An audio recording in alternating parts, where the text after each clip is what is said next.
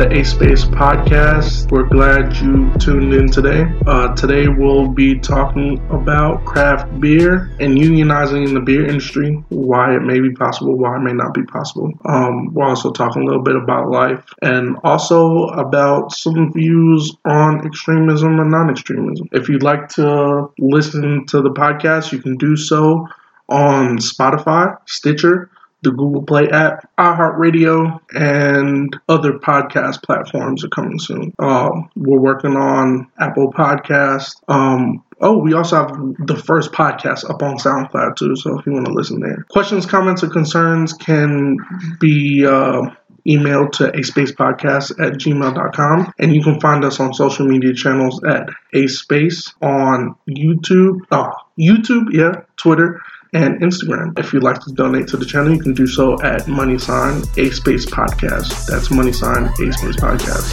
Hashtag fuck you. Thank you. We're going hot on this since we're already Okay. talking about it. Okay. All right, So so let's say mm-hmm. um, YouTube. We're gonna use Markiplier as an example, but his account has not actually been ghosted. Let's say Markiplier gets his account ghosted, right? And he he's a states-based creator, right? if they're gonna hold his money in Hawk, right? They and under certain conditions, right? Because this is what they're doing. They're holding it under the condition that you get reapproved, but then they're not responding to your application as a YouTuber to be reapproved after your account has been recovered from the hack. Okay? uh-huh.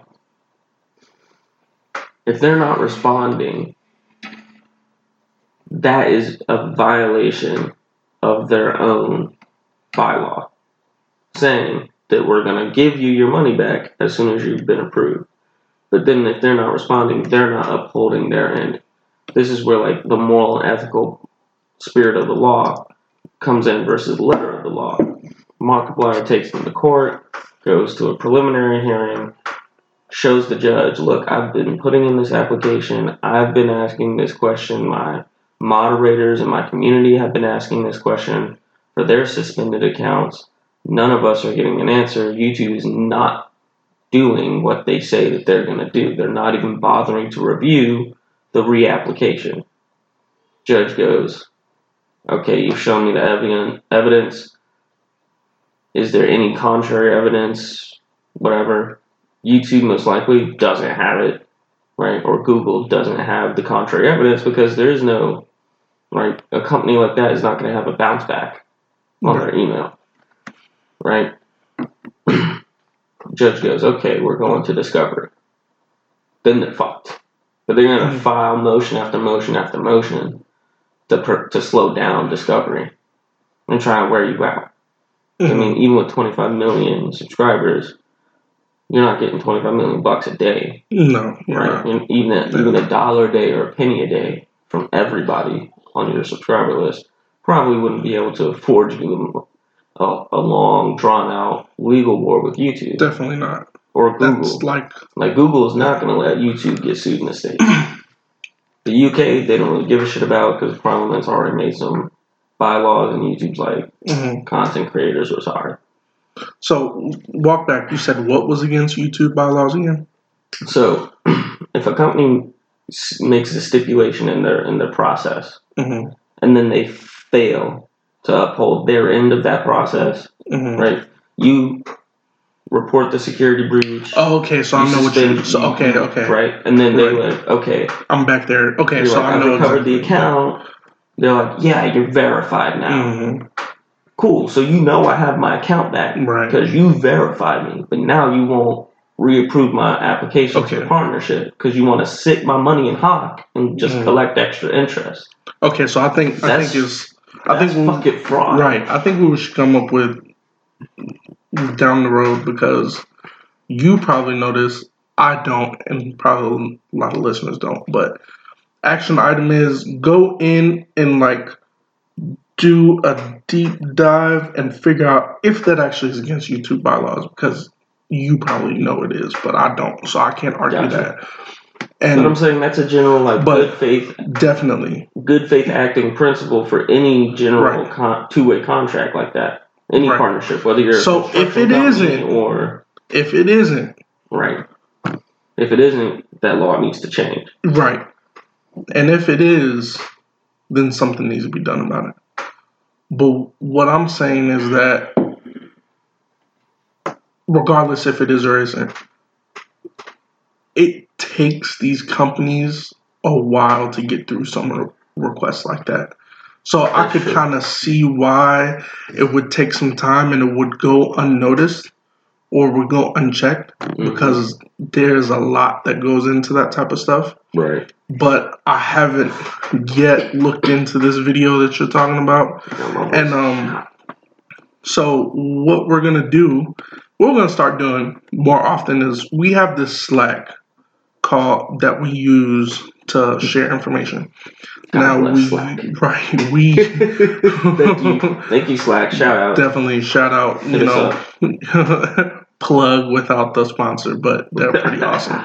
um we're gonna start putting in the description for our podcast all the stuff that we talk about during the podcast so right now we're gonna uh, put in the description this video that we're talking about from project veritas with this leaked about the um, insider um, re- exposing the epstein cover-up and kind of what we're talking about here about youtube and stuff like that. And uh, we'll what we're to do also as an action item is to come back and we're to talk about that more in depth so we have more of a hold on on that type of information. But i felt like since we were here talking about it while the mic wasn't hot we might as well go hot and get into it and kind of start the podcast off on that note.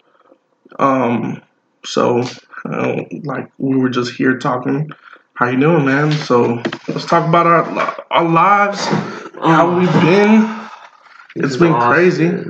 yeah it's been really exhausting Four or five hours of eBay stuff every day. Six, seven, eight hour shifts at the bar. Oof. Bro, it's like I don't even know. I mean, tips are tips are good. That's always helpful. I get paid above just above the minimum wage hourly, so like the tips aren't being obliterated, yeah which is good. Anybody out there in the restaurant business who's a manager, get your shit together. Just pay seven twenty five, seven fifty an hour, whatever the minimum is, for the cost of living in your area. Fuck the minimum yeah pay whatever the minimum for the cost of living is in your area plus tip, okay? Um, I'm, I'm, I mean, I'm doing all right. Like, I'm, I'm on this side of the dirt, and I got my family close by.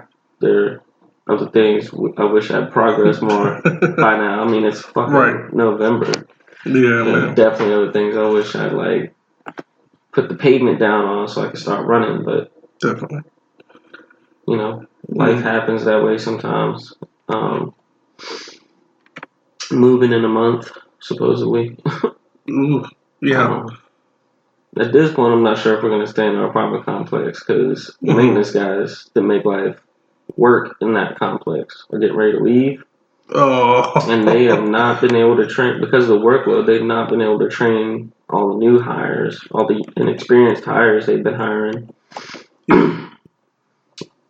to understand all the tips and tricks for that complex. So um, once the two senior guys leave, quality of service is going to take a nosedive there, and that's going to suck coming in winter. yeah So especially with like an older complex like that you have Yeah. like pipes and stuff uh, bro, all types of things that people usually deal with yeah.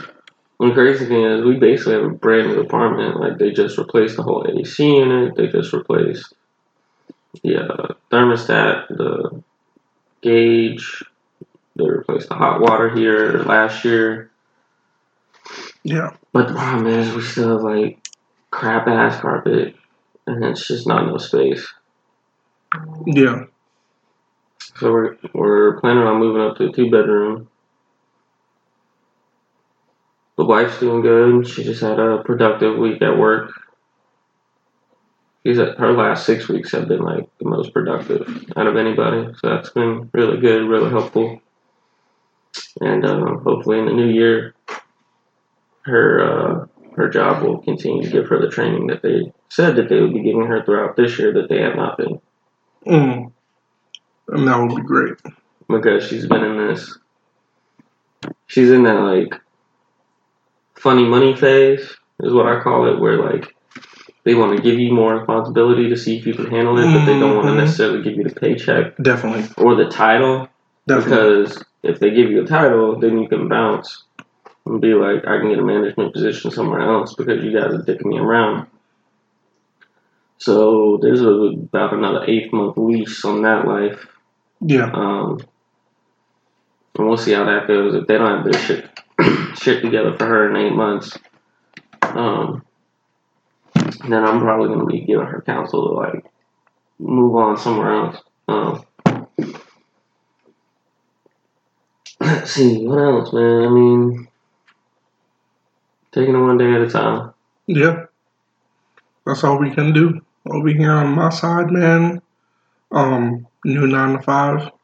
Uh, and it's crazy. That? Due to HIPAA, I can't really discuss everything about my job, but, Oh, that's, that's but um, you be able to talk about your personal experiences on the job, bro. That's all I'm saying. You should, yeah. But in in my field of work, and especially what I do right now, it's it's kind of crazy. It's- yeah. The uh, the laws on that, which beneficial, yes, but um, to be able to talk about that type of thing um, and bring life experiences from it, not so beneficial. Um, other than that, man, just trying to balance the whole family life, all the ambitions, all the planning. When you get to this, I don't know. I don't want to sound preachy, but when you get to the like, I really don't. When you get to this point in life, you Like like Joey Diaz would say, church is in session, motherfucker. right. But when you get to this point in life, you realize like what's important. So like, I don't know, time management is important. Make sure like that you're like organizing like your economy of energy well. Just Mhm. like what you can put what energy into and how much, because you only have so much. Yeah, And I've been thinking about that a lot lately. trying to reorganize that Woo.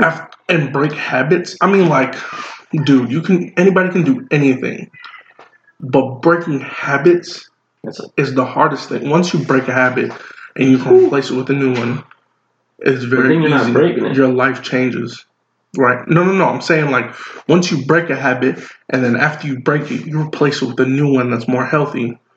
Mm-hmm. It's awesome. Like your Mhm. life will change. But breaking that habit is like the hardest thing Oh, sometimes.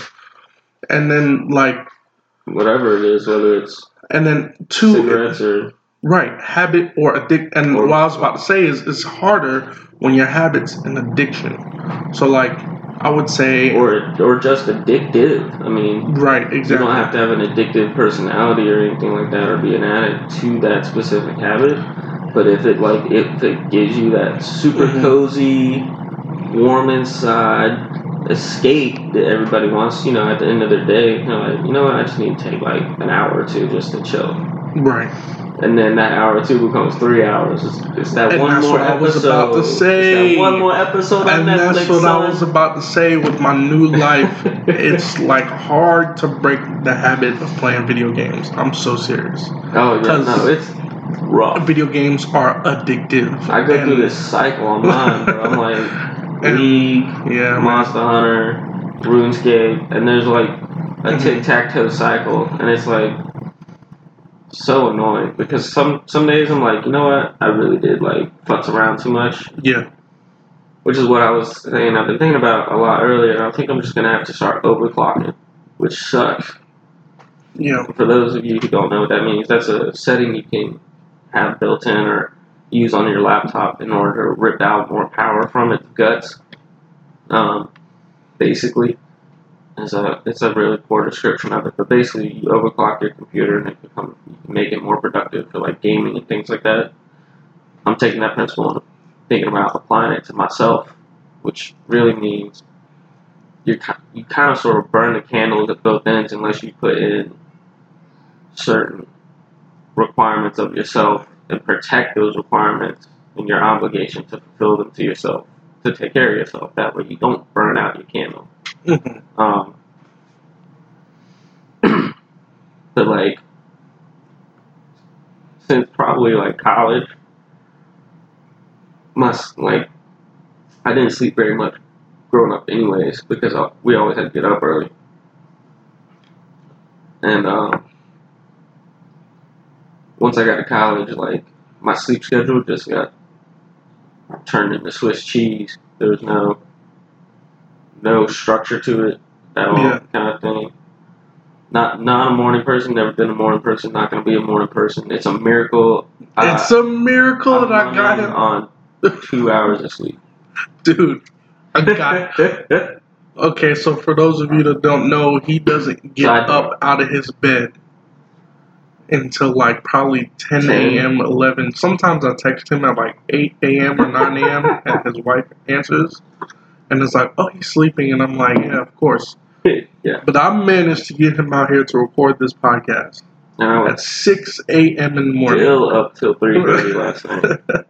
Man, yo, it's awesome. So we're here in the morning recording, and it's so awesome. I haven't been up this early in the year, but it's fabulous. it is. I mean, not being up this early, but Join like, us the watching world. the sunrise. Fuck the sun. I mean, I know it's good for vitamin D and all that, but fuck that shit. Okay, there was nobody on the road, so you always there get out of the house. idiot without his headlights on the road, driving a black car. I'm like, bro, Well, you came over here when there was get light outside, dude. You, you're nah, the sun had just come over the trees, bro. It was. You you're asking to get You did ice. not need. You did not need those headlights on. He's fine. He's okay. Yeah, that's what everybody thinks. Either that or your vision's going bad. I mean, I saw him because my vision's fine. oh. But what if his vision ain't fine? Obviously, because he doesn't have any headlights on, his vision is probably more perfect than yours is. Or he thinks his vision is fine and he just been to the eye doctor in a minute. Anyways, we, we digress. Point is, I'm thinking because I don't get enough sleep.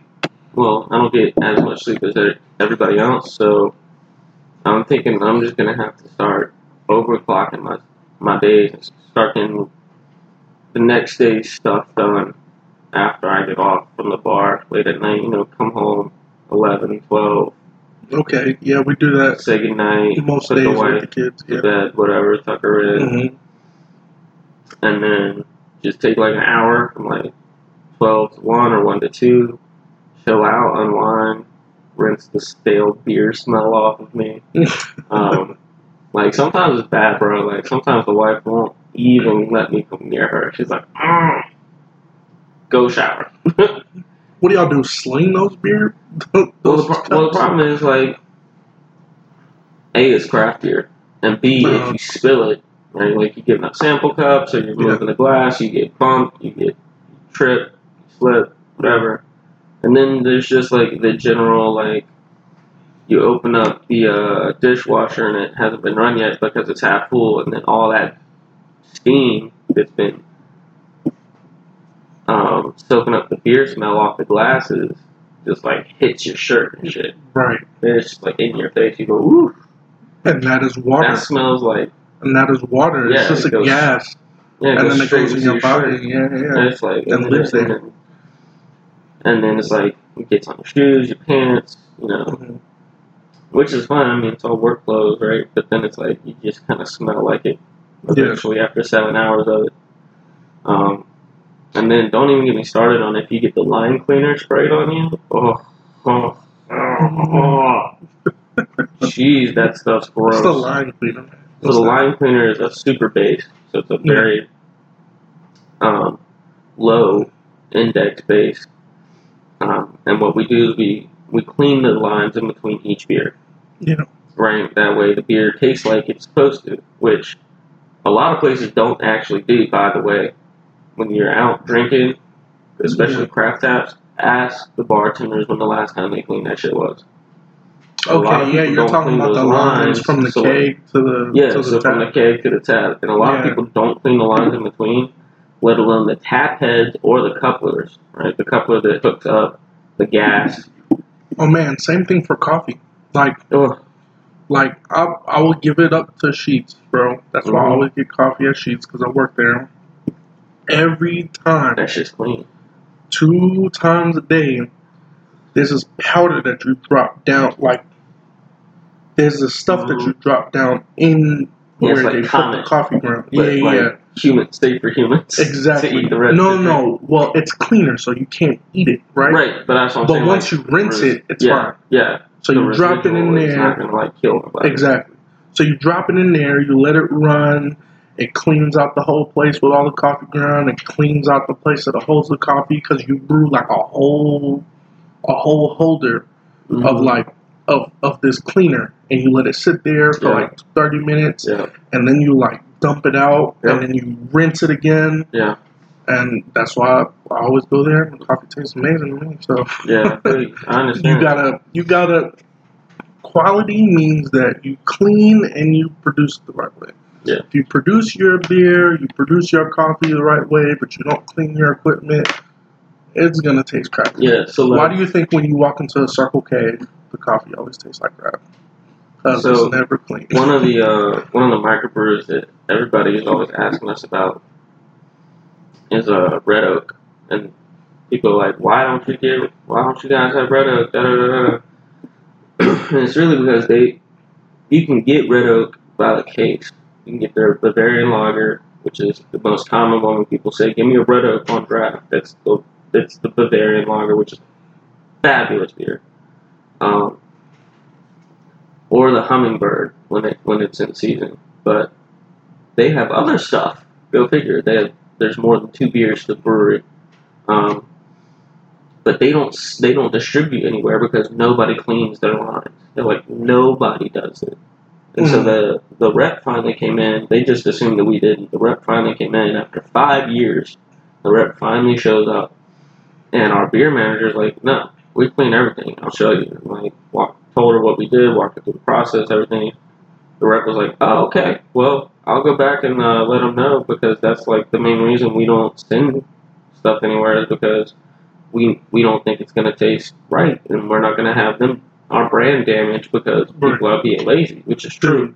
there's something to be said when you pass by a microbrewery and you can see the whole operation from the highway bro. You know what I'm saying? right Right, right. But um, exactly but yeah, so they have this really exclusive one that we're trying to get that is, and so back up one step. They've actually finally agreed to do a tap takeover at our place oh nice coming up in two weeks. okay I'm so psyched for. We're not going to get the super rare one that we want, yeah but hopefully when this tap takeover happens, Mhm. I'm gonna be putting the word out. We're gonna be putting the word out trying to get Okay, so you can not you can not only donate to the podcast, but you can also see him. What? No, we're not going to. Because then they're gonna try and hunt you down like the dude that I wouldn't that care was, about that, but the problem is that was in the bar the other day. the problem is scoping you out. Karen wouldn't be giving us no sponsorship money, so she ain't gonna get no plug. Okay, Mm. that's all I'm saying. You just got to find out. Where I work for her there. If she wants me to do that plug here, she's gonna have to work with me here. Okay, I'm saying. Well, the thing is, you just got to find out where Red Oak is doing a tap takeover. Okay. All right. Yeah, let's find out where Red Oak's doing a tap takeover. Swing in. That would help the tips for you, bro. That would.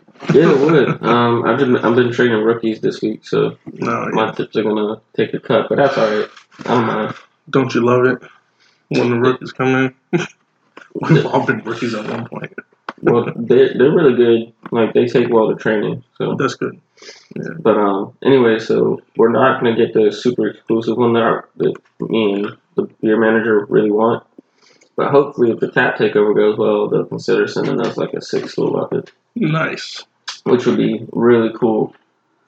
Because we'd be the only motherfucking Red Oak send shit to, son. Ooh, that would Um, totally help reputation, wouldn't it? Yeah, but our we're a lot. We get a lot of stuff like that. We get stuff like that from Catawba too. Mm-hmm. Um, and we did the same thing in Catawba. We had their um, tap takeover, and they took a chance. They gave us uh, a sixtel of their like super exclusive CLT beer, which is a IPA from um, Charlotte. for uh, Charlotte City Airport. Yeah. The airport specifically contracts Catawba to brew it just to Mhm. serve in the airport bars. And so, Nice. but of course, it's still Catawba's beer, so they they can send it where they want to as long as they can meet the quota for the airport, right? So. Right. We had their tap takeover. Our beer manager managed to convince them to send us a sixtel of it because we get so much from them, anyways. It kicked in like five hours. The rep left after doing like the tap takeover tastings or whatever, which is only like a three hour stint. Two hours later, he gets a phone call. Hey, CLT's kicked. When can we get it again? He's like, no way. And then he sent him a picture of the empty keg. Mm. Um, so they sent us they sent it to us again. Sold out in no day. Then they sent us a half barrel, and that sold out in four days. So they were like, you know what? Well, here, this beer's never been out of the, um, never been out of the uh, bar or the distillery. It's the blueberry Hefeweizen. Mm-hmm. They sent us Mm. a half barrel up front. Is that the one I tried? No, you haven't been in since we put this up. Oh, okay, okay. Um, but you should come in for it. It's so good. Oh. Two dollars off Mondays. By the way, I'm probably gonna be off tomorrow. I might hit up my coworker and be like, "Yo, I'm sure you could probably use the hours after being out of town for a week. Please take my shit, bro. yeah, Closing six days. Ah, yeah, that sucks. What time do you get out when you close? Like 1, 12, eleven or twelve. No, Oh, if I'm closing by myself and it's slow, I can do a lot. I can close that. Start closing in the first 15 minutes, like right after last call. mm-hmm. and I'll get out, and it'll still take me an hour to do it all because I have to do all the cleaning, and I don't skip out on my job just because it's convenient. Um, Right. um, mostly because I've been, I was drinking there as a customer for so long before I started working at the bar, Yeah. and so I'm like, I don't want my beer to taste like shit or to taste like the beer that was on there before. Um, so I clean the mess out the lines. Uh, you know, I try and run a little extra cleaner through it than might be necessary for that specific type of beer. Um, and um, if we have to acid wash the line, we'll do that.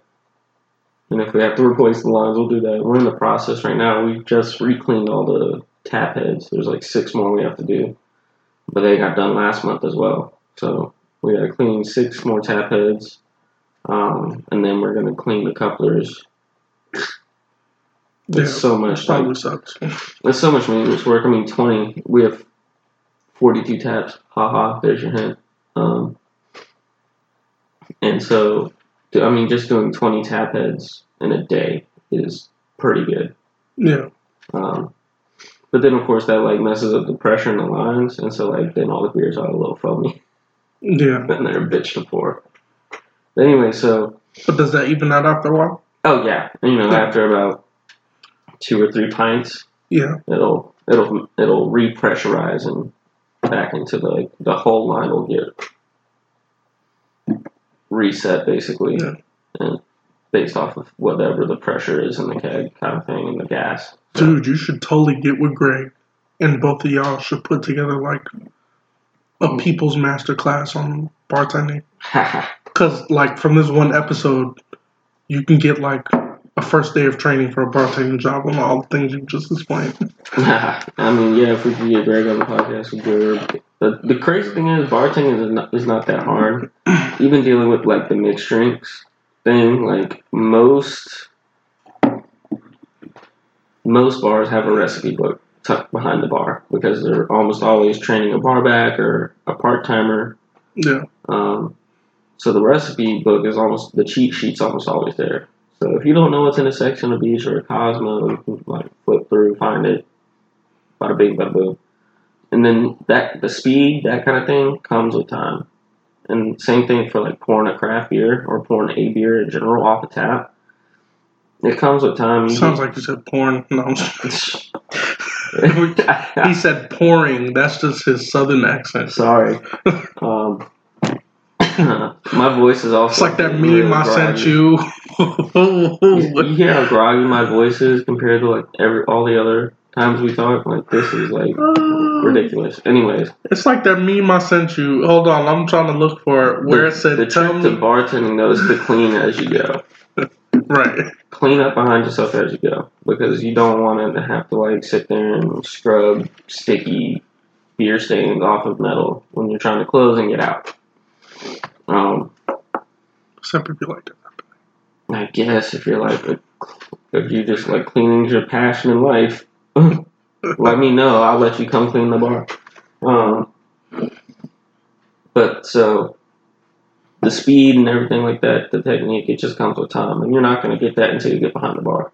Yeah. So, and that's the trick about the service industry or restaurant business.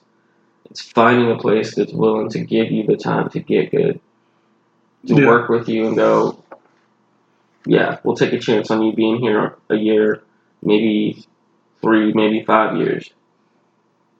You know, Yeah. and we'll train you up. And that's hard to do, especially for bartenders, because bartenders are so fleeting.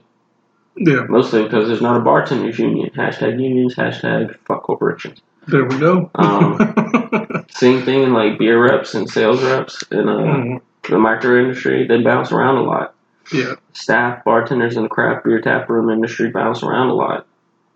You know, because there's no standardized expectation of of work. You know, there's the health regulations you have to meet for your license. You know, carding, ALE regulations, that kind of thing. But there's no industry regulation or understanding in the South because most states don't allow form, formalization of unions, which of course will only happen when people form unions regardless of the law. Well, do you think there's a way to probably reform the way that unions work within unions? I just Yeah, so here's the- because so- bartending, yes. forming a bartenders union So would probably be awesome for but very bartenders. difficult. Very difficult, awesome for bartenders. So here's the problem with unions, right? But no, no, no, look, look, look. Awesome for bartenders, but probably not awesome for some bartenders, and probably not awesome for the culture of bartending. So okay, we're gonna unpack all of that. Okay. Like, do you understand what I'm saying? What No, I'm saying is I understand bartending. what you're saying, but here's the Yeah. thing. So unions are double edged sword, right? Especially in things in, in, in an industry that's not entirely skill based. Right? It's it's not a high capacity skill like train engineering or chemical engineering or um, building cars, right? It's bartending. It's restaurant. It's serving tables. It's driving around in a car and delivering or a truck and delivering beer, right? There's not a lot there that somebody off the street couldn't learn in a week and have some modicum of efficiency at it, right? And so creating a union around it is really hard because part of a union's job is to get a company to agree to adhere to certain standards because if they don't, their bottom line will suffer. Right? That's always like, no matter how friendly the relationship is, there's always a power status going. If you screw the workers, the workers are going to screw your bottom line. You know, we might build up bills and debt, but you know, we could always file for bankruptcy and get it forgiven. Your business will literally just go out of business right? That's always like the give and take in with a union in the industry. But in a, in the service industry, it's so easy to train people to wait tables, to pour beer, to clean, right? Who can't handle clean? I mean, it's not hard, right? So the the other thing then though is like quality of a person, quality of a character in a person you know, do your customers get along with him? Are your customers going, are your regulars who spend 50, 60, 100, 150 bucks in your bar a week, are they going to come to your bar every day? Or are they going to come on certain days because they don't like one of your bartenders and they just haven't told you? Right? So these those are some like the personable factors that go into the union, but the main problem is that there's not really a whole lot of guarantee of work, right? I mean,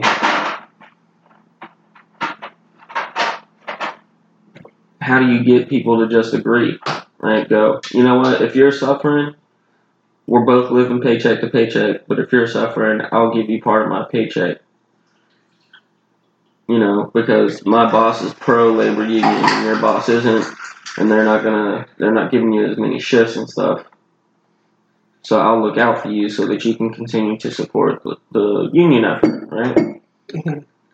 That's really hard to do, especially in such a low paying industry, you know. To say I'm gonna share my tips with you that I use to pay my phone bill or I use to put gas in my car so I can get to work.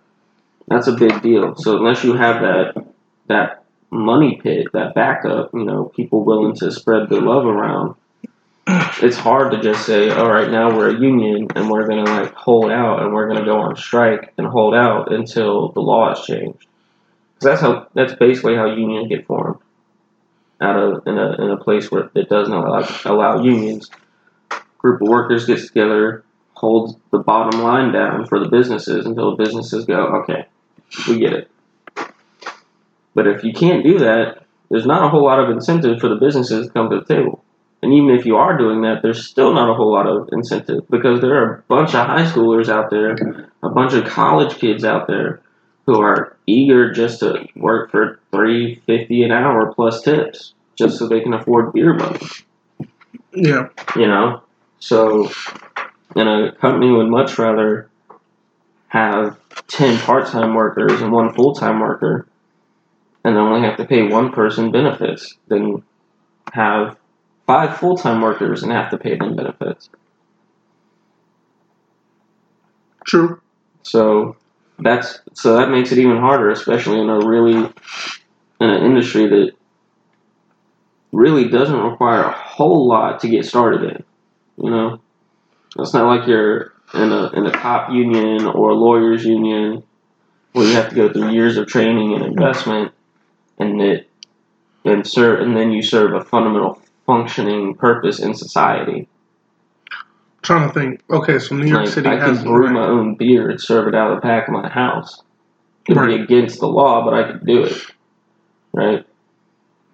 It doesn't take, I mean, the beer might taste like shit, or I might just stick with simple stuff, Mhm.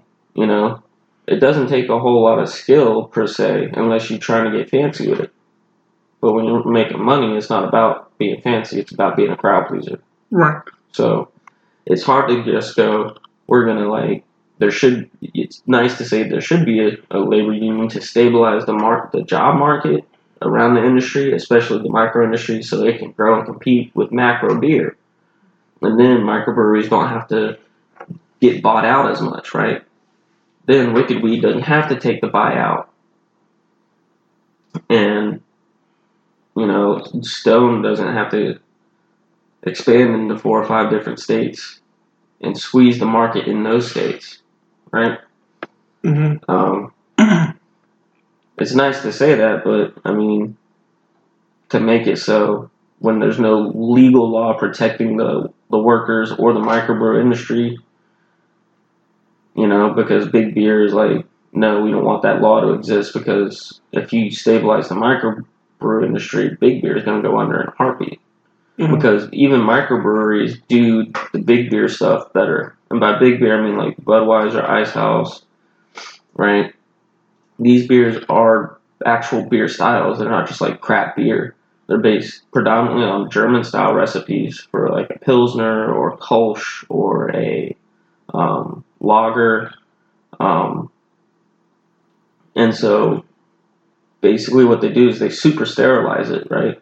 they send it through this filtration process they call sterilization, where they they take out all the extra from the beer at the end of the process, all the extra esters, whatever gets left over, and they make it super crystal clear. Right, you can see your fingers through the glass if you hold it up to the light. It's a nice golden, pretty beer, and it's done that way so for quality control. Right, they want every single can to taste just the way it did before. cultivates this feeling of nostalgia and consistency, right? In a world that's so inconsistent, in a world that's so up and down, your beer's always going to taste the same. It's a comfort. The same way your coffee, you want your coffee a certain way. That's all fine and good. Love inconsistent coffee though. No, you don't. No one loves inconsistent coffee. Okay. Um, but so even microbrews do those styles better, right? There's better pilsners out there in the microbrew industry than Budweiser. It's the same style of beer. It's gonna have a similar taste profile, but it's still just gonna taste better. Same thing for Kolsch's. Outer Banks Brewing, shout out, fabulous Kolsch. Blowing Rock Brewing here in North Carolina, shout out, fabulous Kolsch. That shit sells out like hotcakes. Okay, that shit's way better than what you get I love in a 24 pack. Okay, that's all I'm saying. So if there was any stability in the market, like in the industry, in terms of cooperation from the brewers and the workers and the reps, you know, Yeah. to meet that minimum demand, big beer would go under. I'm sure Mm. they'd suffer so much because, and then again with that stability, that guarantee certain level of functionality and a certain level of a bottom line, then it becomes easier to make money and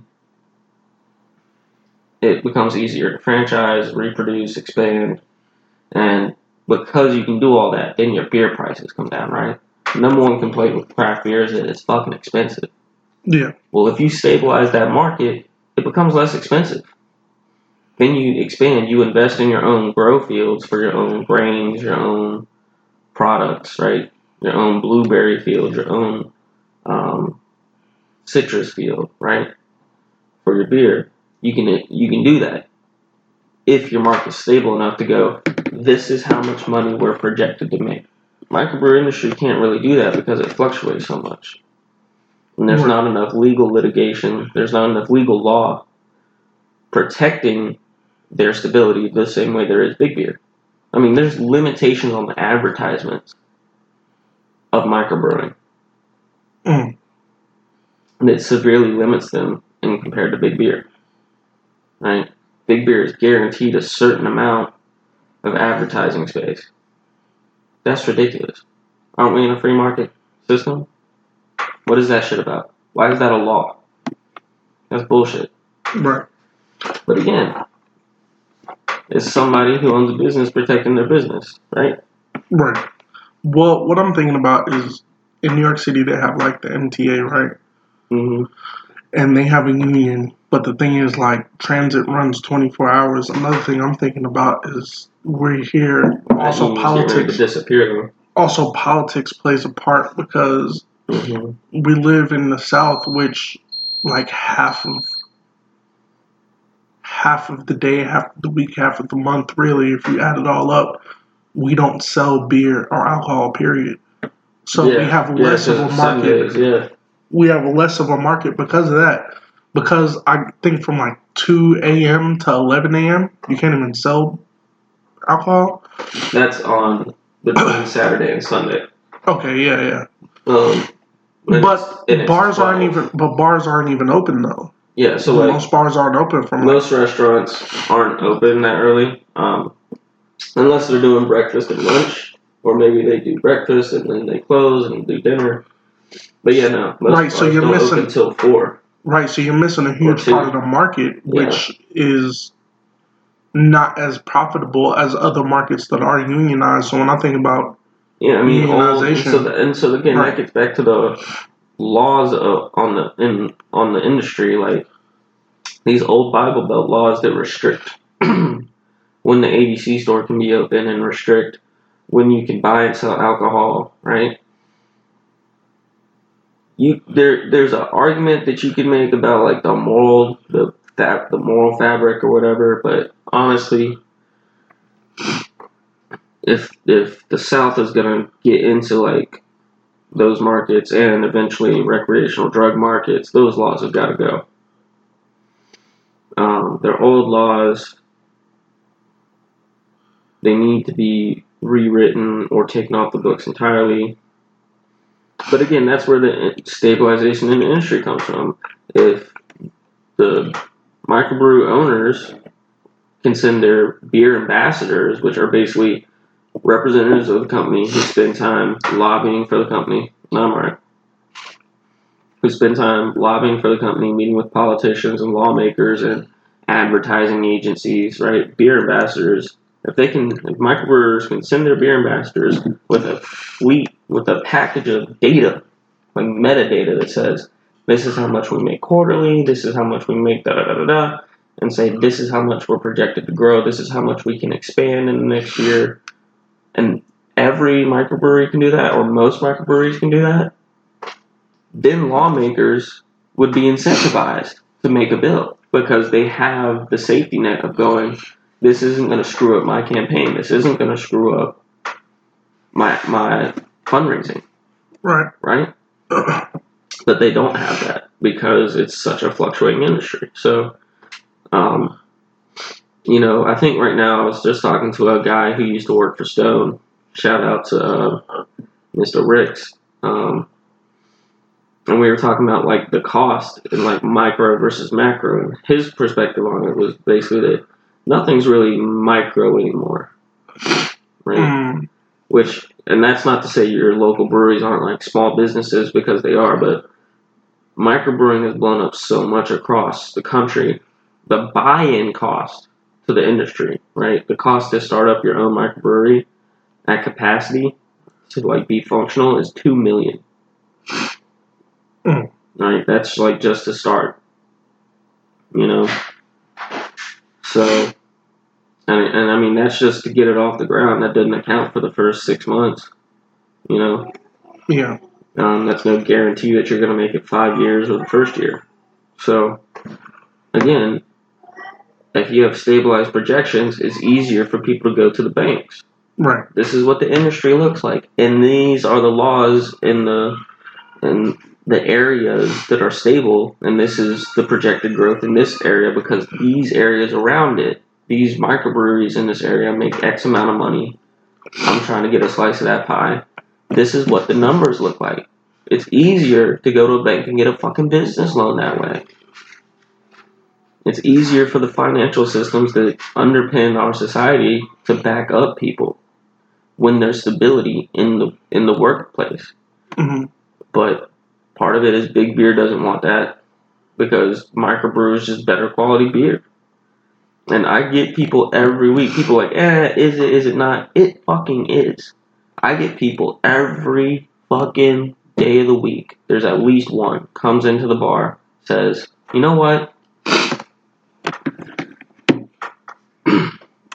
I'm out here with my friends, but I don't typically drink craft beer. I don't know anything. I go, what do you typically drink? Or they come up to me and they go, what do you have that's like a Budweiser or a Michelob or Heineken? And there's and there's a joke, there's a running joke in the microbrew industry that you know when somebody asks you that, you point them to the water bucket, right? Sorry, big beer, but that's because it's not. Pilsner. Yeah, it's a Yeah. culture of pilsner. That's where you take them, you know, or like a super light lager. Like Yeah. shout out to Bull Durham, Bull City baby. They make a really good light ale. They call it Bull Durham Light Ale. That shit gets crushed.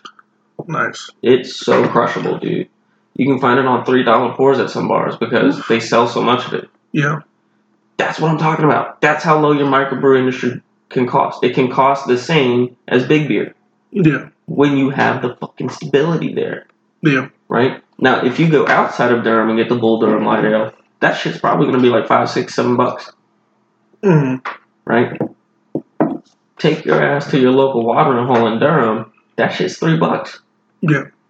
Shout out to Roots and Juan and his family. Go see him. Um, makes the best mojito in Durham. Um, you know, so it, it's possible. I've seen it, but Yeah. you got to have the stability to say this is how much we're going to make, and we can afford to sell it at this rate because we're going to cover this volume, and this is how much we're going to make on the volume we move. And it's just hard for microbreweries to do that. It's hard for microbreweries as a business on paper to go to the banks and say, we need another loan for an expansion. yeah, we're still like twenty five thousand or fifty thousand in debt on this other loan, but this is our projected growth rate. It's hard for them to do that. They Right. can, they can use their personal information, right? They can go, this is what our no, our numbers have been for the last five years.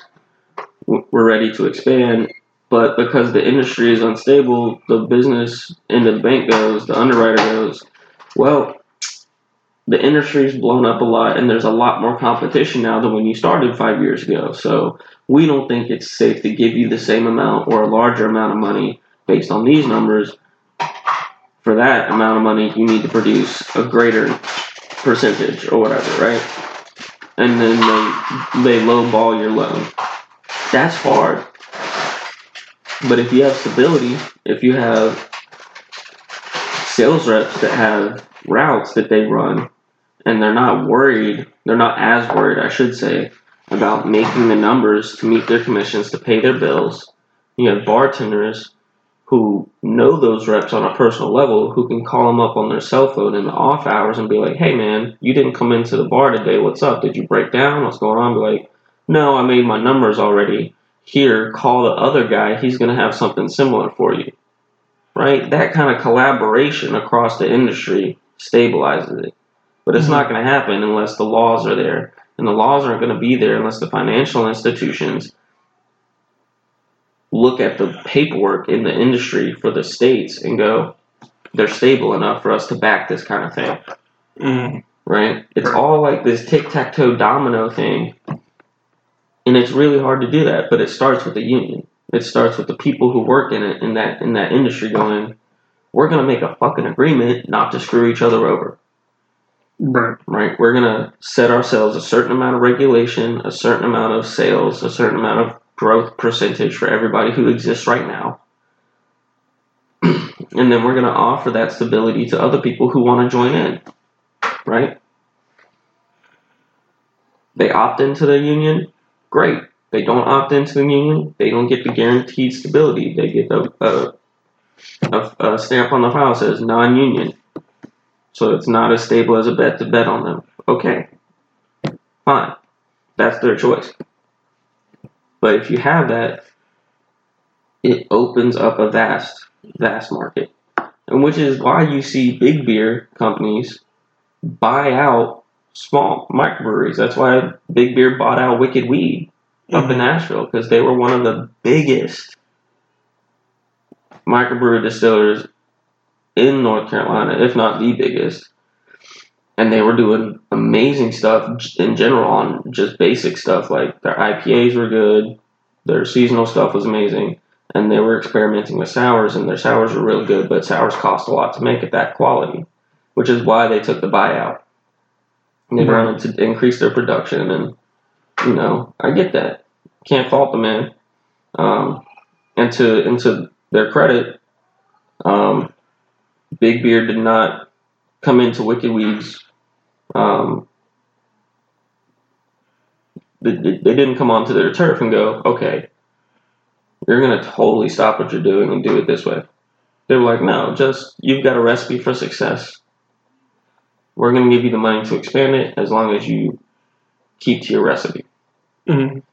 So we're not getting as much new stuff or experimental stuff from Wicked Weed, but we're still getting all the good stuff. Right. We're getting pernicious. Pernicious is you throw a stone and it'll bounce off three bars that has pernicious for four or five bucks. Mm. Mhm. Three years ago, that was like seven dollar IPA. That I mean, there's no getting around it. Um, the price on their bottles of sours at bottle shops have gone down by like three, four bucks. Yeah. Now they're like 13, 14, 15 instead of 18, 19, 20. I'll take it.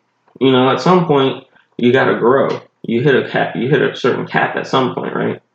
So, I get it, but for the mic- for the rest of us still involved in the microbrew world, there's not enough stability to reach that level. You know, Yeah. there you can do it. Stone's done it. Stone's out of uh, Portland, or not Portland, but they're out of Oregon, and they've got four or five different branches in different states. So they qualify as local beer in like five different states. That's big beer, dude. Like, it's not going to be popular opinion. But I mean, I talked to one of the brewmasters or former brewmasters myself. He's like, "No, nah, it's big beer, dudes. There's they've got five different places. Like, that's not micro anymore. Mm-hmm. You're going to the financial institutions on Wall Street and going, hey, what do you think about us going public? Mm. That I mean, that you're in five different states. Yeah. That's crazy. Right. Right. Um, Sierra Nevada is the same way. They're technically considered local. They opened up a bottle, uh, the bottling or distribution center here. Now they don't have to pay import tax. Right? If the beer is bottled here, it's not import.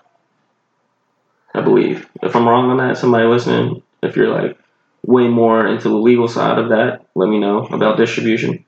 But I'm pretty sure if it's bottled here, if you have a distribution factory here and you say this is where it's going to, it's going to our facility in your state, before it gets sent out to market, I don't think you pay import tax on it.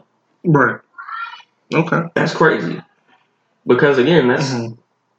Taking money away from the financial institutions and they're going, No, you're trying to shirk us. You know, you're trying to which I mean they are because they don't want to pay the taxes on it because there's no guarantee of success. Mm-hmm. Although Sierra Nevada does really good stuff. They do. That Otra Vez, Yeah, half their stuff I don't drink, but that they Otra Vez, do. They do. that prickly pear beer. Yeah. Who would have thought a cactus would taste good? I don't. I haven't had that. I don't. Yes, you don't. have. think I have. yeah, Oh, that was one of the first craft beers I had you try that you really, really liked. and it was good. then the cactus Yeah. tastes good. yeah. But um, yeah. So that's that's my general take on it. There just needs to be a lot of work done, and I would like for there to be a workers union, a sales rep, uh, microbrew union kind of thing. But you know, it's hard for microbrewers to get behind it and go. I would guarantee my sales rep X amount of money, regardless of commission or regardless of sales, because they can't guarantee how much they're going to grow and they can't guarantee a contract because they don't know how well that rep's going to do because there's no specific network for them. I mean, they have a list of places they go, Yeah. and they have a list of places that they would like to have their beer in, and they go to those places and try and make a sale, right? Make a sale, don't make a sale. Did you waste your time there? You know, Yeah. you can spend 30 minutes to an hour sometimes in a bar waiting in line on Yeah. other, because other beer reps are there. you know, so it's really hard. And um, you know, if you have this ability, say this is our network over here. These are bars that we're all gonna hit. This is this network over here of bars and microbrews that are gonna be rotating through, kind of thing. That stabilizes the market enough to make better projections and make better estimations of growth. Um, but doing that takes a lot of metadata and it takes a lot of hard work and it takes guarantee of like legal protection. Like, what's the point of all of this if the state itself isn't going to support the small business owners in the microbrew industry? Right. You know, so it's on the politicians and the financial institutions to facilitate it, but they're already getting a lot of money from big beer distribution. So, well, there we go. Let's uh let's take a break, and when we come back, we're gonna talk about extremism. Ooh. So stick around. Now, on break, we just want to remind you guys if you want to donate to the podcast, you can do so by donating on the Cash App at money sign a space podcast. That is money sign a space podcast. Also, follow us on social media channels at a space on Twitter and Instagram. You'll probably be able to find us on YouTube. No videos up yet. We'll be coming at that soon. All right, and we're back. Alrighty. Um, action item number. I don't know what action item number it is at the moment, but another action item. We are to look up do breweries collect information on consumers? Because we know how like Target collects information on consumers hmm and sends out stuff like that. I want to know if breweries do the same thing. So that's another action item. But what we're going to get into next is Um, I had shared something on our social media channel, some comments that Ben Shapiro had made on um, on. Let me let me get to it here. Hold on, hold on, hold on, hold on. Bear with me. So we were talking earlier uh, in the week about whether or not we wanted to cover this, and um, the dialogue was interesting I got it right here. Yeah. we were. Uh, it was one of the few times we weren't really split on our perspective of it. We we understood sort of where both sides were coming from logically, but at the same time we were like, well, we kind of fall on this side of the coin. Right. So let, let's let's talk that out. Let's let's see if that's actually true. So and and then let's go Yeah. through it. So he there was a tweet that said, um, "Note when Iranians chant death to America, death to Israel, they are not calling for deaths of people, but empire and imperialism." And then it says hashtag cultural competency. And Ben Shapiro made a statement that said, "This may be the single stupidest comment ever written." And under it, there's some comments that say no, it's actually not. The original person who made the tweet was entirely correct. Um, there was a bit of other trolling, and uh, then there was a comment that says that the original poster is right. If they were calling for the death of Israelis or Americans, they would chant death to Americans or death to Israelis. They're calling for the death of nations not the death of citizens. Surely, smart guy conservative Ben Shapiro takes some shots at Ben Shapiro. Can wrap his brain around that. And then somebody else said, so by that logic, when hijackers flew airplanes into the Twin Towers, they just wanted to take down a country and imperialism. They didn't think an actual. Hold on. They didn't think any actual people would be hurt. Good to know. So, and you can hear my son there in the background. Hold on. Yeah, so while I can see where both comments are coming from, because I've had this debate and this argument, um, particularly in education and the amount of reading and studying I've done on colonialism across the globe, whether it's Britain in America or Britain in India or Portugal, Spain, what have you there is this concept that at some level you can separate the nation state from the people. And so you can say, we want a death to this, the way of life in which you're operating currently, right? So we want to, we want death to colonialism, we want death to um, slavery or apartheid, we want to end this discrimination, we want to kill it off, right? And while that's a sweet sentiment, um, anybody who is studied this long enough will understand the hardest thing in the world for you to kill is the idea of something, right? A, a philosophical or ideological principle that underpins the fundamental way of life for a country at any given time in history, right? why did it take so long end slavery? Why did it take so long to grant India their freedom after slavery? Um, that kind of stuff. And a part of it is just the ideological underpinnings that go into the mental framework and shaping of generations. Other parts of it are just that, you know, when the comment says, they're not meaning when they're when they're shouting death to a country, they're meaning death to, to the imperialism, right? That imperialism is not some existential thing. There are people with their feet on the ground executing those quote unquote imperialistic principles and orders of operation that create and build that system of imperialism, right?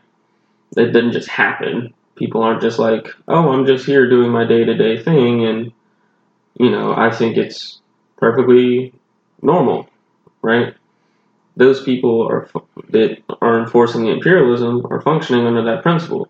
So, to, in order to get rid of it, you have to either change that person's ways or you have to get rid of that person, which is where revolution tends to come in because most often, in cases of subjugation or colonization or imperialism, whichever lens you want to look at it through, the person who controls the colony, who controls the people, considers either themselves superior or they consider their um, gains from that condition, from that expansion, that control, more important to their survival than a cooperative relationship with said people.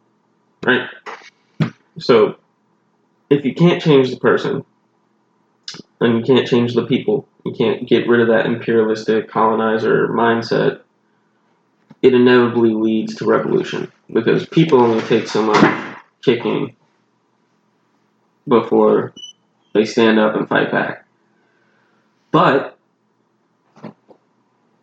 that leads a lot of blood on the ground and it leaves a lot of people hurt, injured. There's a lot of loss of life.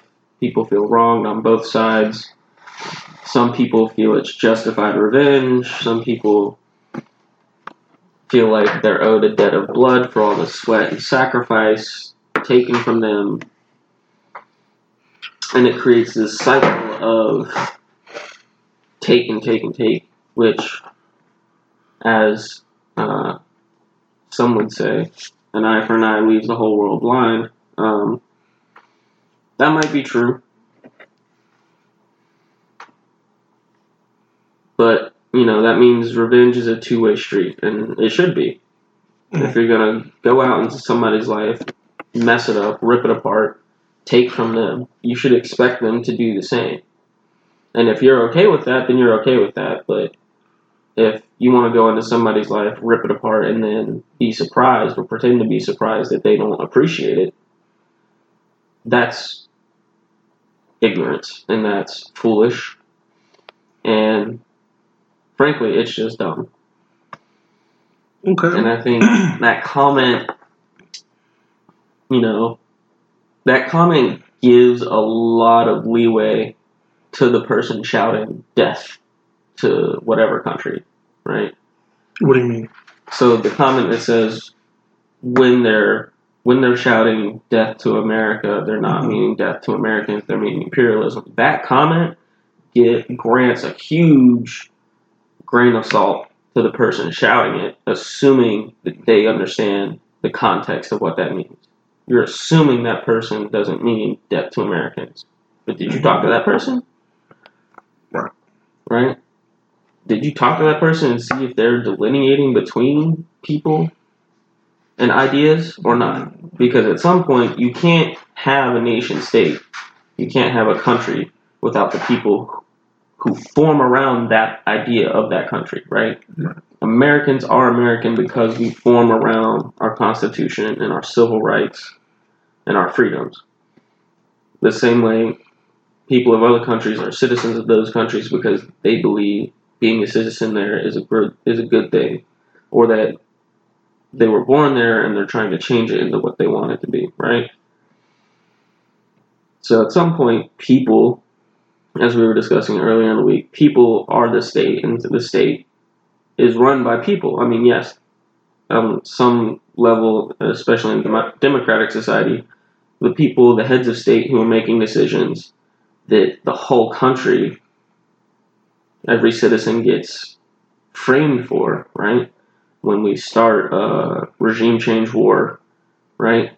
America, Americans at large in the U.S. get framed in that light across the globe, right? Even though it's a select few people making the decision to start that. Okay? But at some point, if you're going to say that's a bad decision, we need to stop this regime change war, this imperialism, right? And you're trying to make amends, and you go, well, this person who started this war ineptly and falsely needs to pay. It's still a citizen of your country paying that price. So the citizens are still paying the price for terrible choices, even if it is the citizen that made the choice, right? So you can't. And this is my point. It's tying back the fact that people live out the ideas that they follow. So when you're trying to get rid of an idea, you have to change a person or get rid of them. And nine times out of ten, you can't get rid of an idea because it moves from one person to the next just in conversation, right? At some point, somewhere in your life, everyone's gone. If you would just let me be in charge, I could fix it. I have a way to fix it. I can do it if you just give me the power. And I'll do it right. Everybody does it. Whether you're driving down the highway, whether you're in the coffee shop and there's somebody in front of you who doesn't know how to make the order work, whatever. Everybody has that impulse at some point. To say that you're just going to get rid of it, it's a lot harder to do. And it's a lot easier to get rid of people, unfortunately. Um, so that comment that gives a huge caveat to whoever to that random person shouting death to whoever. On the other side, it's you can't just get rid of an idea. You can't get just get rid of an establishment. I don't think there's been a single I can't think of a single time in history where a controlling body, a controlling country ever peacefully granted freedom to the to a country they controlled. I mean, America still controls Guam, large part of the Philippines, um, and other territories. Um, I guess, I mean, I don't, I can't think of one. Can you? Was there a single colony that was granted its freedom peacefully? I mean, you can argue Hawaii and Puerto Rico. You can argue. I don't think you did that. I don't think you could argue Hawaii though. Mm. Not if you look at the history and the context of what went down there. I don't think that would work. Yeah. I mean, the Dole family buying out, sending in missionaries to convert the the indigenous, and then failing to, and then the second they become part of the union, Hawaii But becomes isn't a that state. peacefully, they- Isn't Mm. it peaceful? I don't know about that, man. Well, that's a whole nother argument. I mean, So, you have to yeah, really yeah. into the record of like Definitely. how much life or how many lives were lost when the Dole family Right. just immediately bought up all the property that the indigenous people lived on. Right. Okay. So, the, so that's your take. Let me let me take a few minutes enjoy that Dole pineapple. and give it and give you mine. Yeah. Um. So immediately when I read this comment, flooded with like like it does every time. It just flooded me with like both sides, and I can't really say that I can take a stance on either side on the issue. I think that's the amazing thing about this podcast is that a lot of people listen, and you'll definitely be on one side, and we'll definitely have other people listening who definitely be on the other side, and that's perfectly fine. We want people of all walks of life to come together and talk about these issues. Um, so for me, I think uh, that it's very first of all let's start from i guess some would say from the top of the issue down. I believe it's from the bottom of the issue up is let's talk about the relationship between like you said the person and the state right? Hmm let's question the person's relationship to the state or the state's relationship to the person. Like we all know how our society is organized where here in america we live in a democracy so like you're you're represented to an extent in your government right. um, by a representative. So, in a way, you pay taxes, you do jury duty, you elect your official, like you are part of America, you're part of your state. So, that's how we know how society works on paper. But, like, when you think about feeling, like, do you feel like you're a part of your state, or do you feel like you're a part of your country? Or then let's take it to a spiritual level, like, do you are you a part of your state? Right. Like, right. Like if are you, pro- are you produ- are you producing? no, I'm just like, are you producing for it? Like, are you producing for it mentally, emotionally, like Mm. physically? Like, Like, is it in? is it a part of you? Are you a part of it? So that's the first thing that that came to mind. The second thing is, um, is it coming from a place of emotion or is it coming from a place of action? So, like when like in activism, like I, sometimes I wonder is the chance in the streets coming from a place of emotion or a place of action? Because Occupy Wall Street was a lot of emotion. There was definitely a very small action contingency that was probably, if it wasn't there, the Occupy movement wouldn't have been as big as it was. But there was a small part of action. But a lot of thing, a lot of issues. When we talk about issues, period. When we talk about issues, political, social media issues, like like makeup artists who have issues each other, like issues, period, issues, period. There's going to be a lot of people who flock to an issue just to talk about the issue, and then there's people who want who who just who want to be there. There's a very when we talk about really big issues, there's a very small set of people who are actually going to be action based about the issue, and then there's a lot of conversation. There's just a lot of people in the weeds in the conversation. So what I was thinking about was: is that comment an action comment, or is that comment uh, a comment that's coming from a place of of just emotion? So Mm. relationship let's talk you can say intent and then the second thing is how it's received right?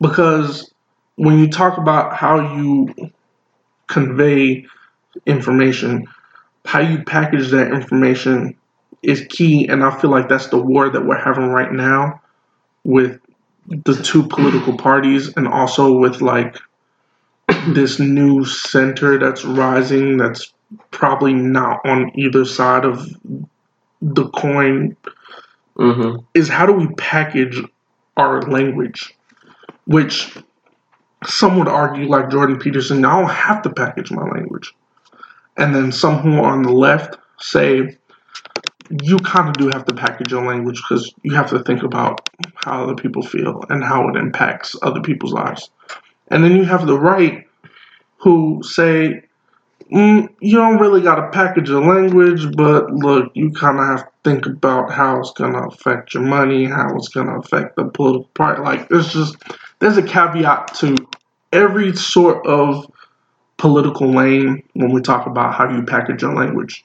So when I looked at this comment, I was like, "How is this language packaged? And is it pa- And right now, what we deal with with trolls and what we deal with with information wars is we deal with um, how information is packaged and if it's packaged for the intent that it's packaged for or if we unwrap this gift will there be something under it that was unexpected that we didn't know right so right now our big thing with donald trump right now is like in his language with his call with the ukrainian president is Mhm. that language packaged and when we go inside that gift is that gonna be like is the gift gonna be matched matched the wrapping Fuck no. or is the wrapping different from the gift that's inside and that's the issue that we're having with like what i call the information wars right now is that like we don't know with this whole troll culture whether or not like well, that wrapping to- matches the inside right Right, but that's why it's called trust but verify. exactly Right? so whatever thing side of, whatever side of the argument you fall on, or any argument, you know, whether it be political or whatever, trust but verify. Do your homework, man. Like, yeah, trust your local news, trust whatever side that you, you know, find yourself being aligned with. Trust the people giving you that information to an extent, right? until you get verification and Right, you're like, look, mm, let me go Google it. We all got a smartphone, or if you don't have a smartphone, there's a public laptop or computer at your library. Go down. Just take ten minutes. If it, if you if you care that much, take ten minutes. If you care enough to post about it, to respond to a public entity, to a public uh, profile, and get in the Twitter war, or get in the comment section, take time and verify before you go shouting out in the middle of a public square, okay? Right. No one wants to be out there looking like an idiot. No one wants to get fired over something they said on social media that they thought was true but wasn't. Mm-hmm. Okay? This the the world you live in today, people is is drastically different. I know a lot of you are aware of that. But your public presence on social media is treated like a second job It is. because you're out there publicly. Which is the problem with the information wars, man, is that like so many people Like, you when you can't when you jump into the public square, you Mhm. know it's just like if you went to your local town hall meeting about uh, um, raising the noise ordinance level on the weekend, which most people don't want, right? They want it set to a certain level, kept under, so they can get their sleep, whatever. It's the same thing. If you go to that town hall and you say something that's blatantly untrue, no one's gonna listen to you. Yeah. They're gonna ask you to leave probably if you say something offensive, whatever. Social media is the same way, people. So you got to be careful out here, just jumping in and out of comment sections, because what you put out there, unlike in a town hall, is out there forever on the internet.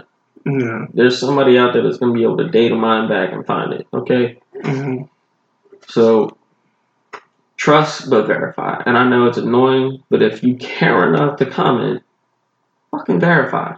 Exactly. Be your own. Be your own best friend. Okay. I mean, because if everybody your boss gives you that paycheck, you don't just drop that shit in. You look at your hours. You look at your taxes. right, All right. Your boss doesn't give you your pay stub. You're like, boss, where's my pay stub? I need it for my Mhm. Trust but verify. right. But and that's that's the thing. I don't mean to toot my own horn, but I feel like if everybody kind of looked at every info, like every single tweet, I can't. I can't trust everybody to just look at. I mean, all right. If we look at every piece of information that we get in the news, Okay. if we take it and analyze it, how I've analyzed this, where you just analyze it from different. So what I said was when I saw this, what I did was I looked at the relationship between the person who's making the comment and the state they're commenting about. I'm looking at their intent, right? hmm like what what are their intentions but i'm also looking at how it's packaged like like i feel like in that moment with that specific issue those are the three ways that i'm looking at it right Okay.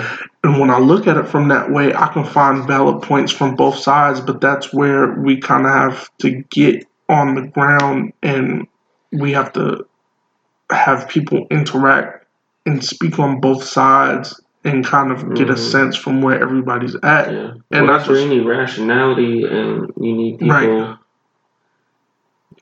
People's too generic. You need somebody that. Well, people work. You need a group of people talking about a conversation Mhm. in a calm enough manner that people feel like you care about the issue, exactly but you're trying to work towards a problem rather than jump into a bullpen like you are in politics and the media here in the Mhm. states and see who can shout the loudest. Right. And I understand. Yeah, true. You know, they want passion in the voice. They want to see that you care about the conversation in the public areas. But at the same time, you ha- if you just if it's a screaming match, you're not going to make any progress, and the people affected by it on a day to day basis are still going to be living with that misery Right. until eventually it boils over, and there's a catalyst or a conflict that causes a revolutionary state of mind to take hold.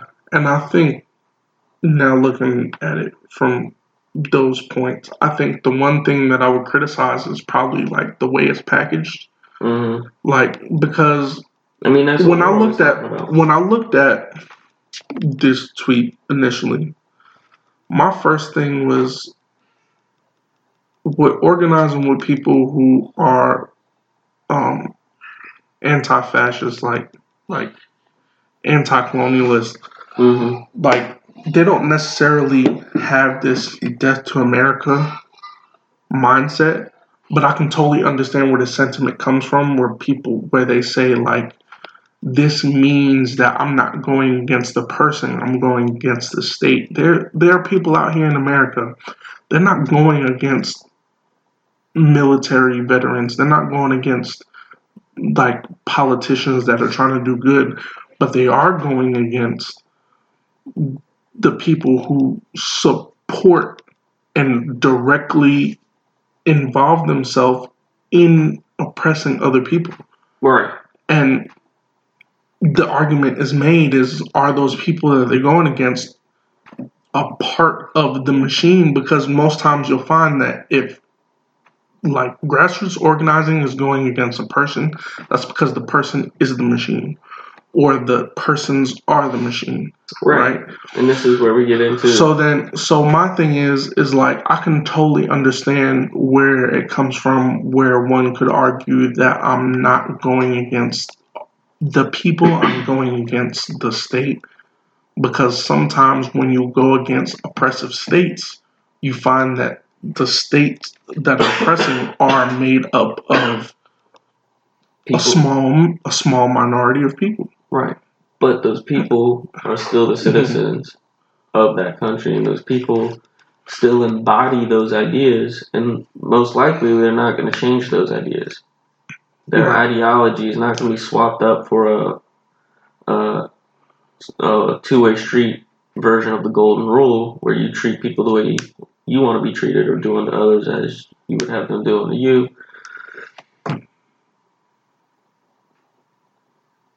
And there's an argument to be back and forth about how, you know, absolute power is absolutely corrupting or whatever, but Exactly, because my my thing that that's true because my next thing would probably be that how could you expect for both sides to come to the table to talk about an issue when one is an oppressive force and another is a voice trying to be raised up from out of the mud?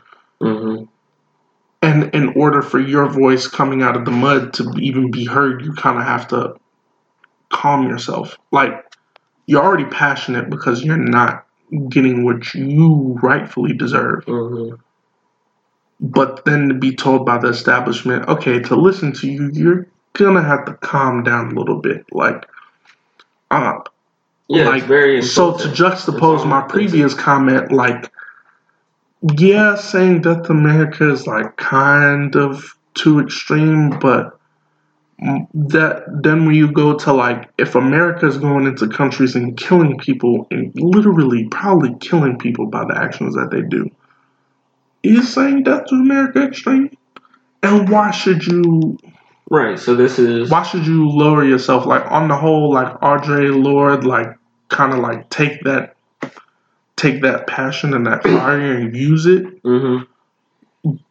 so i can the thing is when you look at this rationally you find that like you can't really fault either side for it. It's kind of have kind of have to work this work itself out and you know the fires and cooling of life i guess Well, I mean, again, it's people and I and ideas, and how do you root out a bad idea? Um, a lot of it should be you bring in that person with their flawed ideology, and you show them that they're wrong.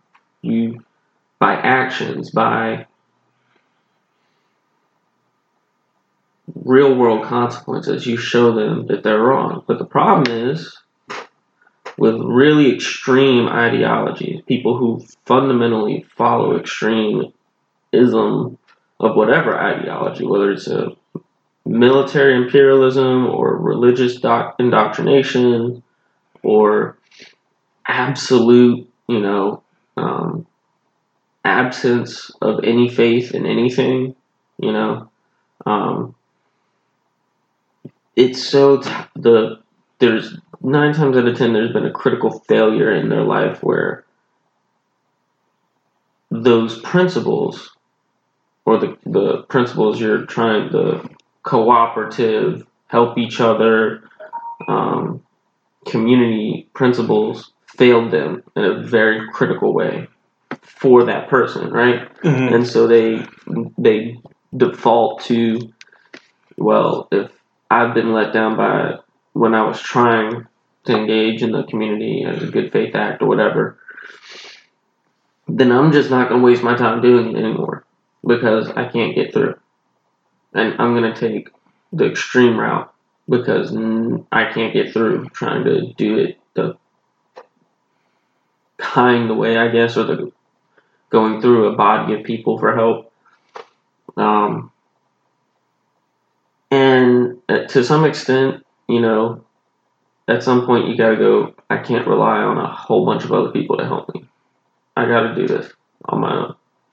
The problem is, when you start running roughshod over people to get what you think is correct or morally right done, right? Like when you want to do what's best for your country or whatever, and then you start taking extreme actions in other countries or in your own country, you take extreme acts on people that you believe are failing to live up to your to your standards for your country.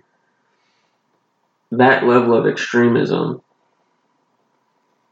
begins the road of vengeance, right? It, it's the beginning of it, and the herald to it is usually the herald to the road of vengeance is usually a critical failure in somebody's life where they feel dejected from the community that they were told to put their faith in. Right? They're told, put your faith in the system, use the system to create change. You know, don't go out and protest and start, you know, a civil disobedience movement, that kind of thing. You're told not to do that. You're told fit into the system, and yet nine times out of ten, the system won't give you the change you need. And those circumstances. I mean, you look at Jim Crow and the Black Power movement, the Black Panther movement. You look at the civil rights movement and the sit-ins and the marches. That's all civil disobedience. That's not fitting into the community. That's not relying on the system to change itself. Right? You're forcing it out of the system. You're purging, or at least trying to purge the the ideology out that's oppressive, right?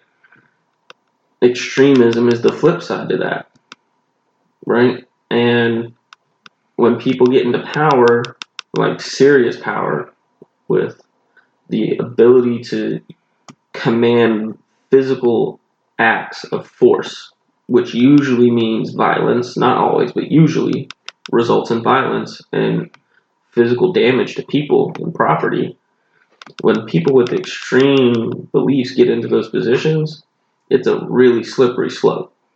And you're basically praying or hoping that they're they don't see your your slice of of land or wherever you are in your country as a problem area.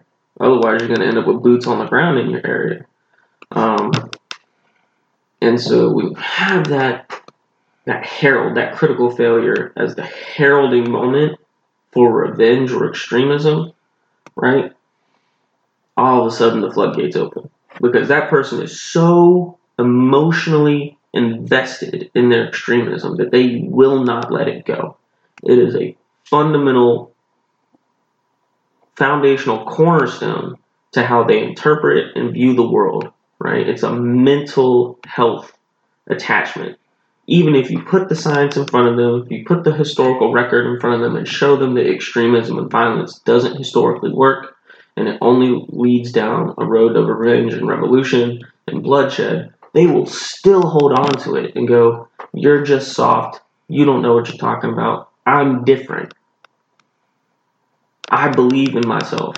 And it's like, yeah, every other radical dictator believed in, this, in themselves too.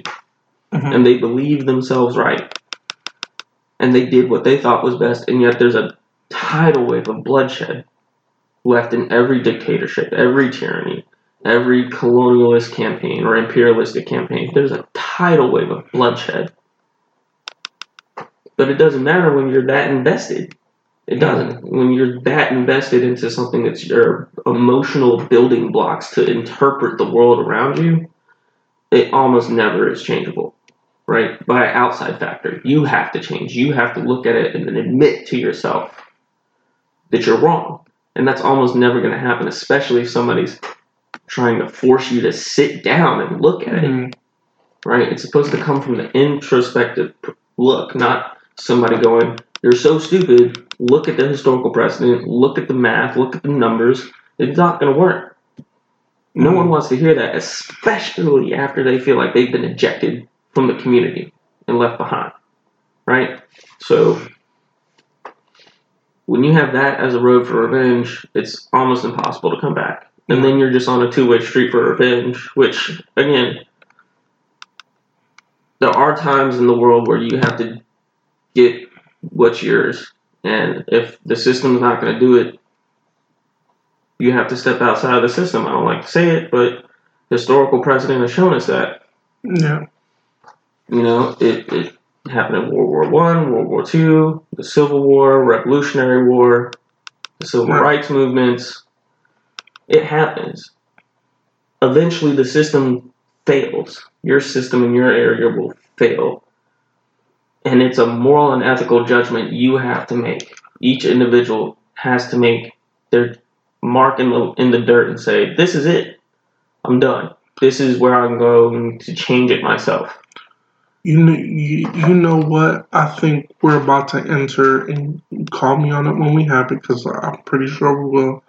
We're about to enter a phase where we're going to have a major thought renaissance, because I think we're realizing that We need it. war and conflict doesn't work to make change. Yeah. What we need to change is we need to change the isms and aries and The ologies. ologies, and we just need to have a thought renaissance and Change the mind state. change the mindset and everything else will come after because that's when i'm i'm reading this tweet and i'm that's that that what i just said is the thought that i had is that like we just need this thought renaissance because as much Mhm. as i like ben shapiro he's biased right so you have Extremely. extremely.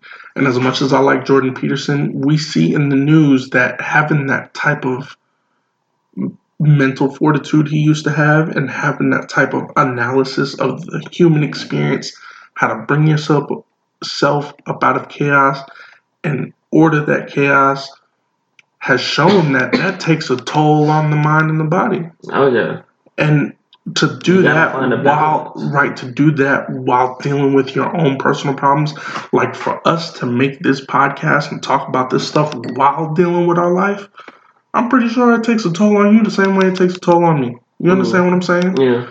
Well, th- that's And- the thing about um, interaction, especially like for me in the podcast. It's very almost therapeutic, yeah right? Because it's a slice of time we carve out, and even after we carve it out, we juggle it around. right So we're like, yeah, we're already drawing a line in the sand and going, this is our this is our time, and then we're still making a concession on it yeah multiple times a week. That irritates the piss out of me. Like yeah that makes me want to scream and rip a wall out. yeah Okay, like God, it irritates me. hmm You put in all this time and all this effort, especially for me, because I'm always trying to facilitate my family dichotomy and create, or my family relationships and help out as much as I can hmm because that's important to me. Like that's for me, that's a fundamental thing, and I like to walk my walk. I like to walk my talk, son. I don't. I'm not trying to sit up here and just say family's everything and then not do shit for my family. right And so when I make, and I go, this is like the block in the week I gotta Mhm. have, and then it's like shit comes up, and they're like, no, I really need your help. I'm like, Mhm. yeah I, and you know, sometimes it's a last minute thing, and they really do need my help, and I go, yeah and I think it through. I'm like, is there any other way we can move this? that's life Where, man where, yeah. what, where's all the extra, extra time in the week? Can we move this? Can it wait? Is there any way I can not bump the podcast? And usually, there's no way. Like, Yeah. you know, like this week, there was no way right to avoid bumping it. Um, but it's still just grain that gr- that little grain of sand in my eye in the week. I'm like, ooh, all I want to do is squeeze the world like a pinhead and pop it and be like, get out of here, yeah go away. You know, this is almost this is a window of escape that I that really does help versus like temporary stuff like video games or reading a book and engaging and critiquing the book or whatever and trying to distract myself from the stress and the pressure. Right. Whereas this is like that's like a, a putting a, a cap on a seal, right? Right. Whereas this is like letting out the pressure. Exactly. And there's a then for everybody listening out there, I'm sure everybody's figured it out on some level, but to, just to say it clearly, I'm okay with the two way road of revenge. Yeah. I'm not going to go down a road for revenge and pretend that the per- the people on that road are going to roll over for me, Yeah. right? At that point, I understand I'm making an executive choice on my own to step into extremism, to demand and take what I want. And I expect people to return in kind when I come into their life for my own selfish needs. If I'm ripping their life up, I expect conflict. Right? Mhm. Don't go down the road of revenge and pretend like you're right and you're morally justified. You might be ethically and morally justified to yourself. Right? But if it's it, nine times out of ten, re- the road of revenge is not a one to one ratio. By the time you get your revenge, you'll have caused ten times the damage that was caused to you. Right? But, that's the problem. Right? That's what creates the cycle. And I'm okay with that. Because if you rip something that I value that much out of my life, you better run to heaven's gates because I'm coming for your ass. Yeah. There's no place. I don't care. Word. Um, and there are very few things that I feel that passionately about. hmm Family is one of them. Don't fuck with my family. It's- Yeah. You don't want to do that. True. But so, in saying that, you know, I have to keep a balance. Everybody's got to keep a balance between that level of extremism and your red lines, right? The point is to balance the world so that it doesn't cross your red line. You don't end up on the road to revenge. The point is to find your escapism that you can fit into your schedule every week so you don't lose your mind.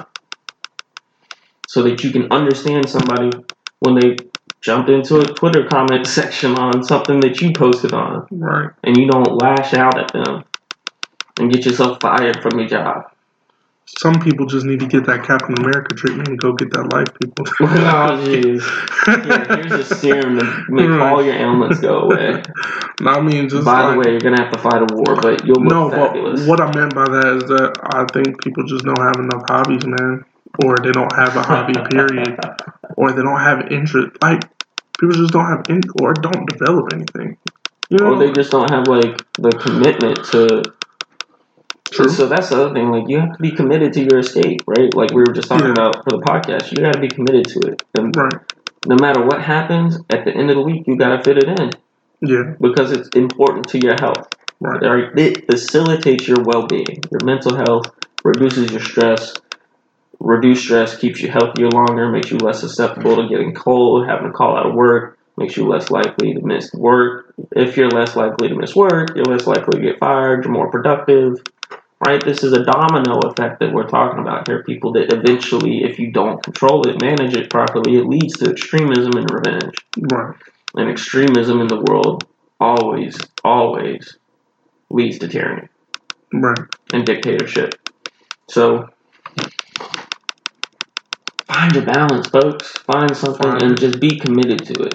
You know, don't be like, well, I couldn't spend, you know, I couldn't spend my three hours on my PS4, so I'm just gonna go out to the bar and drink. Don't do that.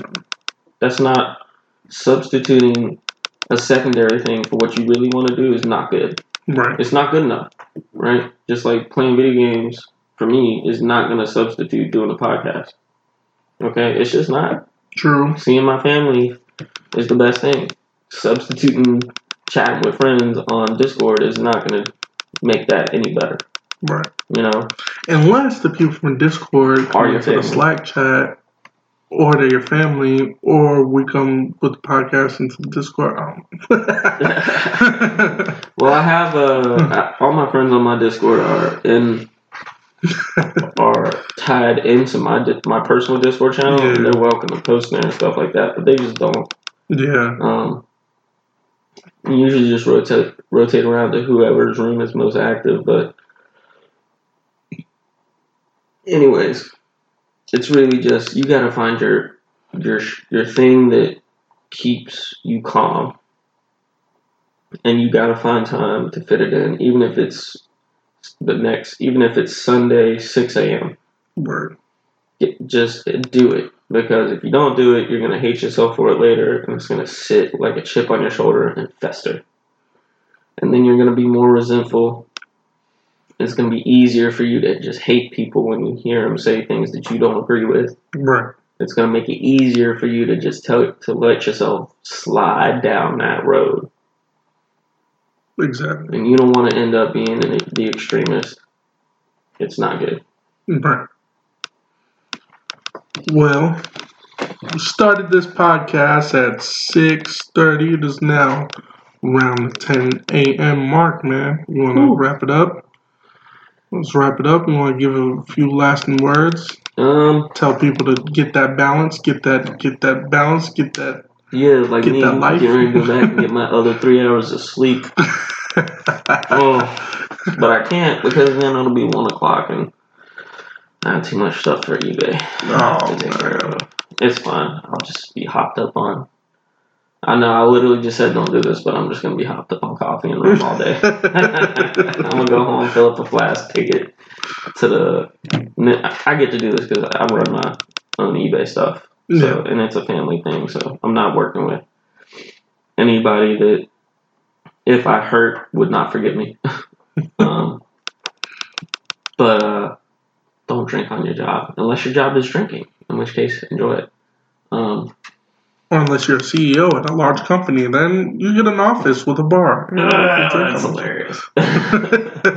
Always in moderation. right. Um, but um, yeah. So I'm not gonna be able to. I'm gonna have to go through this whole day in like two hours of sleep. Well, man, I wish you luck. What is that that they do in the Hunger Games? Put the three fingers up. oh my god! You fucked that up. there we go. It's four now. Jesus Christ! It's not hard. My lips aren't wet. Now that I'm mine, I've been chugging coffee all morning. I'm so fucking tired. All right, thank you guys for Uh. listening. Thanks, guys, for listening. Catch us at A Space Podcast on Twitter or A Space on Twitter and Instagram. Yeah, Um, YouTube. Um, we're probably not going to bother monetizing YouTube, so don't feel bad about not having ad blocker or having ad blocker on.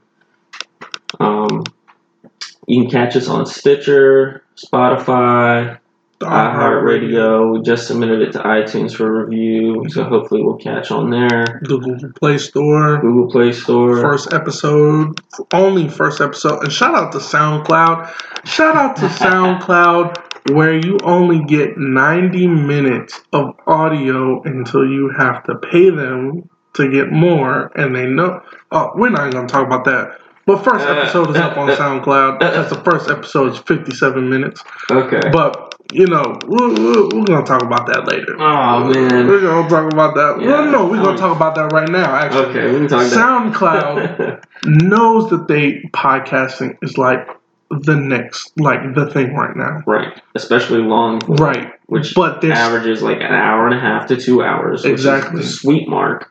but we know that hip hop has went from four minute, three minute songs, probably five minute, three to five minute songs, down to about two to three minute songs, because that's what streaming services like. Mhm, Because the more streams you can get, the shorter your song is, the more stream you can get. right. Which is So. SoundCloud, that's where SoundCloud birthed that movement of like Mhm. streaming music, right? Mhm. There's a whole section of hip hop are just SoundCloud rappers.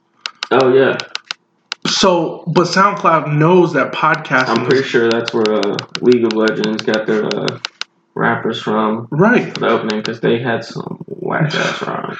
But my Oh. thing is, Sa- SoundCloud knows that podcasting is coming to the platform, and they still treat that pa- platform as if the artists and podcasters are one and the same thing. Like, like SoundCloud still makes it so that like you only get 90 minutes. So to an artist, that's great because that's still 60 songs. hmm But when we have a long form podcast like this, it's like one podcast or two podcasts, right? So then from there, you have to pay money to get more time. And um, shout out to SoundCloud. so it's kind of crazy. But yeah. So first episode is up on SoundCloud. And if you'd like to donate, you can do so at money sign a space podcast. If you have any questions, comments, or concerns, you can also email a space podcast at gmail.com too. Yeah, please like, share, or dislike. Interaction helps in general. Like or dislike, comment, share it, rip it apart with your friends, engage in the conversation. You know, that's what we're here for. We just want you guys to get thinking about these things and be conscious out here in the world. So when you step Did you out, say woke? no, stay conscious. Jesus fuck. Stay conscious and engage critically. Don't sit there and expect the answers. Trust but verify. That includes us. Trust us. On that note, we'll leave it. Goodbye.